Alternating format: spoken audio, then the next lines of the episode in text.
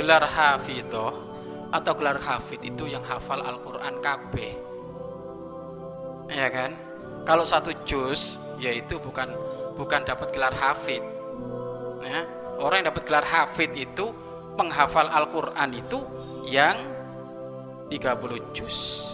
Ya, baru dia dapat gelar penghafal Al-Quran. Dan termasuk kemuliaan dari memang penghafal Al-Quran itu yang tuntas ya itu adalah mendapatkan kemuliaan mahkota dari Allah yang bisa diberikan nanti kepada orang tuanya. Maksudnya mampu memberikan syafaat kepada orang tuanya nanti di hari kiamat.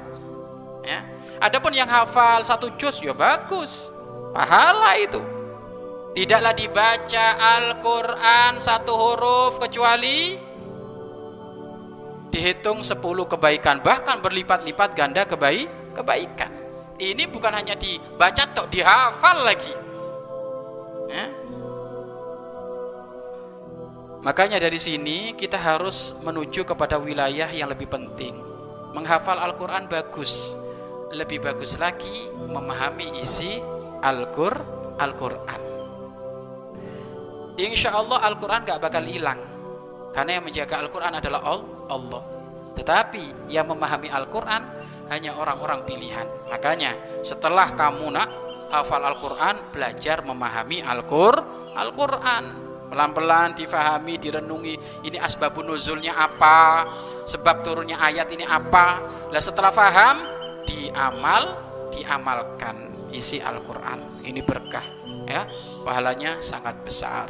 Dan mampu nanti memberikan syafaat kepada orang tua orang tuanya. Jadi yang ditanyakan adalah kalau hafal satu juz bagaimana? Itu dapat pahala. Iya kan? Dapat pahala. Tapi kalau gelar hafid yang nanti memberikan mahkota kepada orang tuanya itu adalah yang memang dia hafal 30 juz. Adapun yang nggak hafal 30 juz nggak usah kecil hati, kamu juga dapat paha, pahala pahalanya juga bisa kamu sampaikan kepada orang tuamu jika diniat diniatkan wallahu a'lam bissawab